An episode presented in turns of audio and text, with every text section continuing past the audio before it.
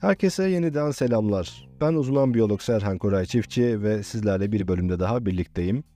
Bu hafta da bonus bölümlerimizden biri olan on beşinci bölümle e, ve konu olarak Çin mutfağıyla sizlerle birlikteyim. E, yine bir dünya mutfağını ele alıyor, barındırdığı tarihi derinliklerden elimden geldiğince bahsediyor olacağım bu bölümde de.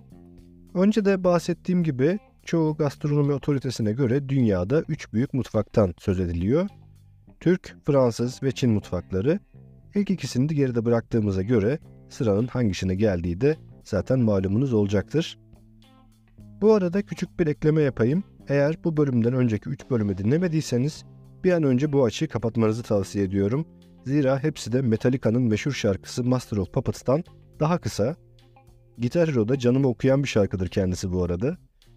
Tabi bu bölümün uzunluğundaki ölçtüğümüzün de Pink Floyd'un Shine On You Crazy Diamond şarkısı olduğunu ekleyip bölümümüze geçelim. Çin mutfağı dünya genelinde çok popüler ve çeşitlilik gösteren bir mutfak. Yolculuğuna Çin'den başlıyor ve Çin lokantaları ile dünyayı ziyaret ediyor. Çeşit bakımından dünyanın en zengin mutfaklarından biri olan Çin mutfağı, Çinlilerin yaşadığı bölgeler arasında bile büyük farklılıklar gösteriyor. Bu fark bölgelerin kendine özgü yemek tarzları, malzemeleri ve tatları ile ortaya çıkıyor. Örneğin Kanton mutfağı Güney Çin'de popüler olup tatlı, hafif ve tuzlu lezzetlere sahip. Sichuan mutfağı ise Batı Çin'de popüler ve baharatlı, acılı ve bunun yanında tatlı lezzetlere de sahip.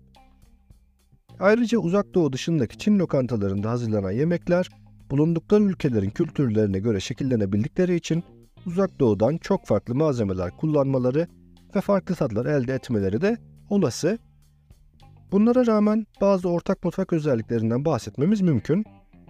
Sebze ağırlıklı yemekler, yemeklerin wok adı verilen çukur tavalarda pişirilmesi ve yemeklerin sofralarda yemek çubuklarıyla yenmesi Çin mutfağının en dikkat çeken özellikleri arasında.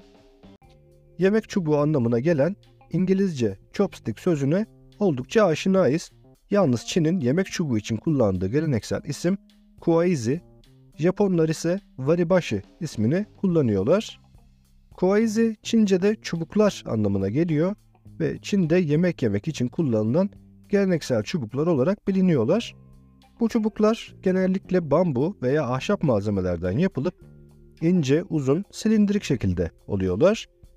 Kuaizi kullanımı ilk olarak milattan önce bin altı yüzlü yıllara kadar uzanıyor. O zamanlar Çin'de yemek yemek için kullanılan malzemeler arasında çubuklar var. E, ancak bu çubuklar sadece soylular tarafından kullanılıyor. Daha sonraları kuaizi kullanımı halk arasında da yaygınlaşıyor ve günümüzde Çin'de yaygın bir yemek aracı olarak kullanılıyor. Japonca olan waribashi sözcüğünün anlamı ise ayrılabilir çubuklar. Çin mutfağında sanmıyorum ki kullanılmayan malzemeler olsun. Ancak bu mutfağın temel malzemelerinin pirinç, buğday, soya fasulyesi, mısır, sebze, deniz ürünleri ve domuz eti olduğunu söyleyebiliriz. Tabi ördek ve mantarları da bunlara ekleyebiliriz. Bu malzemeler arasında soya fasulyesi ve soya fasulyesinden elde edilen malzemeler özellikle önemli bir yerde. Soya sosu, soya sütü, fasulye filizi ve tofu önemli soya ham maddeleri arasında. Soya sosu, soya fasulyesinin su, tuz ve tahıllarla fermente edilmesiyle yapılan bir sos ve Çin mutfağında yaygın olarak kullanılıyor. Genellikle çok tuzlu oluyor, o yüzden marketlerden alırken tuzu azaltılmış olanları tercih edebilirsiniz. Soya sütü, kuru soya fasulyesinin suyla öğütülmesiyle yapılan yüksek proteinli bir içecek iken, tofu, soya sütünden elde edilen bir ürün. Soya sütü, soya fasulyelerinin öğütülmesi ve suyla karıştırılmasıyla yapılıyor. Daha sonra bu soya sütüne çökelti eklenerek süt pıhtılaştırılıyor ve tofu elde ediliyor. Tofu, düşük kalorili, yüksek protein içeriği olan ve sağlıklı yağlar içeren bir besin kaynağı. Aynı zamanda laktoz içermediği için laktoz intoleransı olanlar veya vegan beslenenler için iyi bir alternatif. Tofu kendine özgü bir tada sahip değil, bu nedenle çeşitli yemeklere kolaylıkla uyum sağlayabiliyor. Ek bir bilgi daha, özellikle vegan olup vücut geliştirmeyle uğraşan kişiler bezelye proteiniyle beraber soya proteinini de tercih edebilirler. Çünkü vücudun soyadan yararlanımı yüzde doksan beş seviyelerindedir ki bu hayvansal ürünlere yakın bir profil sunar.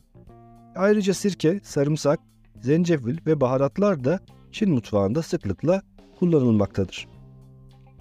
Çin mutfağında ekmekten söz etmemiz pek mümkün değil. Bolca pirinç kullanımı ile karbonhidrat ihtiyacı karşılanmış oluyor. Yalnız bunun çok sağlıklı olmadığı yıllar içinde anlaşılmış olmalı ki geçen yıllarda altın pirinç adlı bir G D O ürünü piyasaya sürüldü. Zira ana besin maddeleri olan pirinç hem yüksek bir glisemik indekse sahip ve bu nedenle hem şeker hastalığına davetiye çıkarıyor hem de A vitamininden yoksun olduğu için uzun vadeli tüketimde görme bozukluklarıyla karşılaşılıyor. Altın pirinç ile yüksek glisemik indekse bir şey yapılamıyor ama en azından içerisine beta karoten eklenerek bunun vücutta A vitaminine dönüştürülmesi sağlanıyor.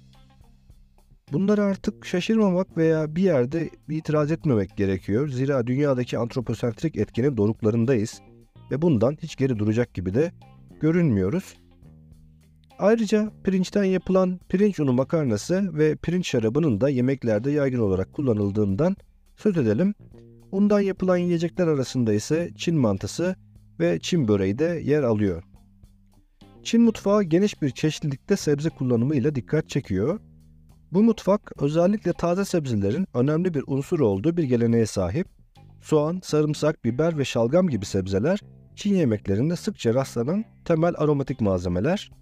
Bu sebzeler yemeklere zengin bir lezzet katmanın yanı sıra renk ve dokusal çeşitlilik de sağlıyor. Çin mutfağının kendine özgü sebzeleri arasında ise körpe mısır koçanı, Çin brokolisi, çeşitli mantar türleri gibi e, bitkiler yer alıyor. E, Tabii körpe bambu çubuklarını ekleyebiliriz bunların yerine. Su teresini ekleyebiliriz. E, bu çeşitlilik Çin mutfağını benzersiz kılıyor ve hem görsel hem de tat duyularına hitap eden zengin yemek deneyimleri sunuyor. Çin mutfağı sebze ağırlıklı ama etler de az miktarlarına rağmen kullanılmaya devam ediyor. Etler arasında en yaygın kullanılanları domuz eti ve tavuk eti. Burada Türk mutfağı ile temel bir ayrım olduğunu görüyoruz. Çünkü beşinci bölümden hatırlayacağınız gibi Anadolu topraklarına gelene kadar tavuk eti tüketimi Türk topluluklarında görülmüyor. Domuz etinin ise İslamiyet öncesinde bile konar göçer hayata uygun olmadığı için tercih edilmediğini görüyoruz. Aynı zamanda domuz yetiştiriciliğinin suya duyduğu yüksek ihtiyaç da bu besinin tercih edilmemesi sebepleri arasında sayılabilir.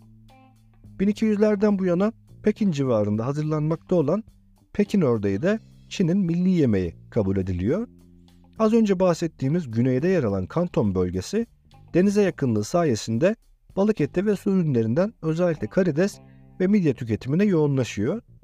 Ayrıca özellikle uzak doğu dışındaki ülkelerde bulunan Çin lokantalarında dana eti ve hatta koyun etiyle yapılan yemeklerde oldukça yaygın. Çin mutfağında yüksek sıcaklıkta kızartma en yaygın tercih edilen pişirme tekniği. Bu yöntem genellikle sebze, makarna ve et hazırlamak için kullanılıyor. Yiyecek malzemeleri pişirmeden önce küçük parçalara ayrılıyor. Bu da hem pişirme sürecini hızlandırıyor hem de masada yemek yeme sürecini kolaylaştırıyor. Ayrıca malzemelerin yüzey alanını genişleterek pişirme verimliliğini de artırıyor. Bu özel teknikte malzemeler genellikle derin bir tencere olan wok adı verilen bir tavada kızgın yağda pişiriliyor. Bu yöntem özellikle makarna sosu hazırlamak gibi çeşitli yemeklerde kullanılmak üzere benimsenmiş durumda. Yüksek ısıda hızlı pişirme malzemelerin lezzetini korurken aynı zamanda belirgin bir dokusal zenginlik ve lezzet katmanı ekliyor. Bu Çin mutfağındaki karakteristik bir lezzet ve tarzın aslında bir yansıması. Yüksek sıcaklıktaki yağ gıda içeriğindeki şekerleri karamelize ediyor. Kavrulmuş sebzeler bu işlem sırasında tamamen yumuşamıyor. Dışı kızartılmış sebzelerin içi genellikle sert bir şekilde bırakılıyor. Bu şekilde hazırlanan sebzeler vitamin ve diğer besin maddeleri açısından nispeten daha zengin kalabiliyor. Buhar kullanımı da pişirme tekniklerinden bir tanesi. Buharlı pişirmede kullanılan temel malzeme pandaların yemeği olan bambudan başkası değil. Gelenekselliğin dışına çıkıldığında ise çeliğin kullanım alanı kazandığını görüyoruz. Derin yağda kızartma yönteminde ise çoğunlukla fındık yağı ve susam yağı kullanılıyor. Bunun sebebi bu yağların yemeklerin aromasını bastırmayacak bir karakterde olması. İçeceklerden bahsedecek olduğumuzda ise Çin çayının karşımıza çıktığını görüyoruz. Çay zaten Çince bir kelime ve çoğu dünya diline de benzer şekilde geçmiş durumda. Çin çayı türleri arasında yeşil çay, siyah çay, oolong çayı ve beyaz çay bulunuyor genel anlamda. Çinliler genellikle yemeklerden sonra çay içerler ki bu oldukça yanlıştır. "Kızım sana söylüyorum, gelinim sen anla" diye bir atasözümüz var.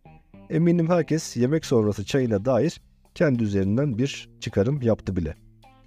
Çay içindeki tanen isimli madde büzüştürücü etkisiyle midedeki yemek posasını sıkıştırıp sindirimi zorlaştırır. Ayrıca çayın demir emilimini azalttığı da bilinen bir şey.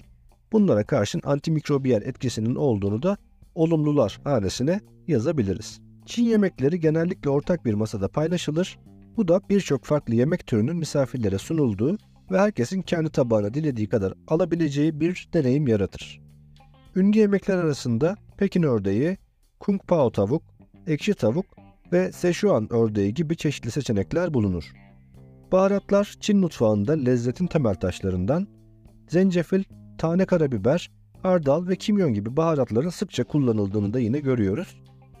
Bu baharatlar yemeklere derinlik katıyor ve Çin yemeklerine özgü tat profillerini oluşturuyor.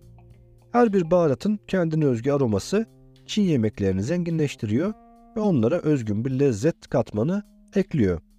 E, bu çeşitlilik de Çin yemek kültürünün zengin ve çekici olmasını geçmişte olduğu gibi günümüzde de katkıda bulunmaya devam ediyor. Eminim dinleyenlerim arasında sağlıklı beslenmeyle olduğu kadar dünya mutfaklarıyla ilgilenenler de var. Hatta ilginin ötesinde profesyonel olarak kendini bu uğraşın içinde bulan aşçılar, gastronomlar mevcut. Haliyle umarım herkes bu bölümden kendisine dilediği kadarını almıştır. Bunun haricinde eğlenceli bir bölüm olduğunu da umuyorum yine. Sonraki Dünya Mutfağı'nın ne olacağına dair fikrinizi Beslenme yüz bir Instagram hesabı üzerinden bana iletebilirsiniz. Böylelikle bir bölümün daha sonuna gelmiş olduk. Herkese sağlıklı günler diliyorum. Kendinize iyi bakın. Hoşça kalın.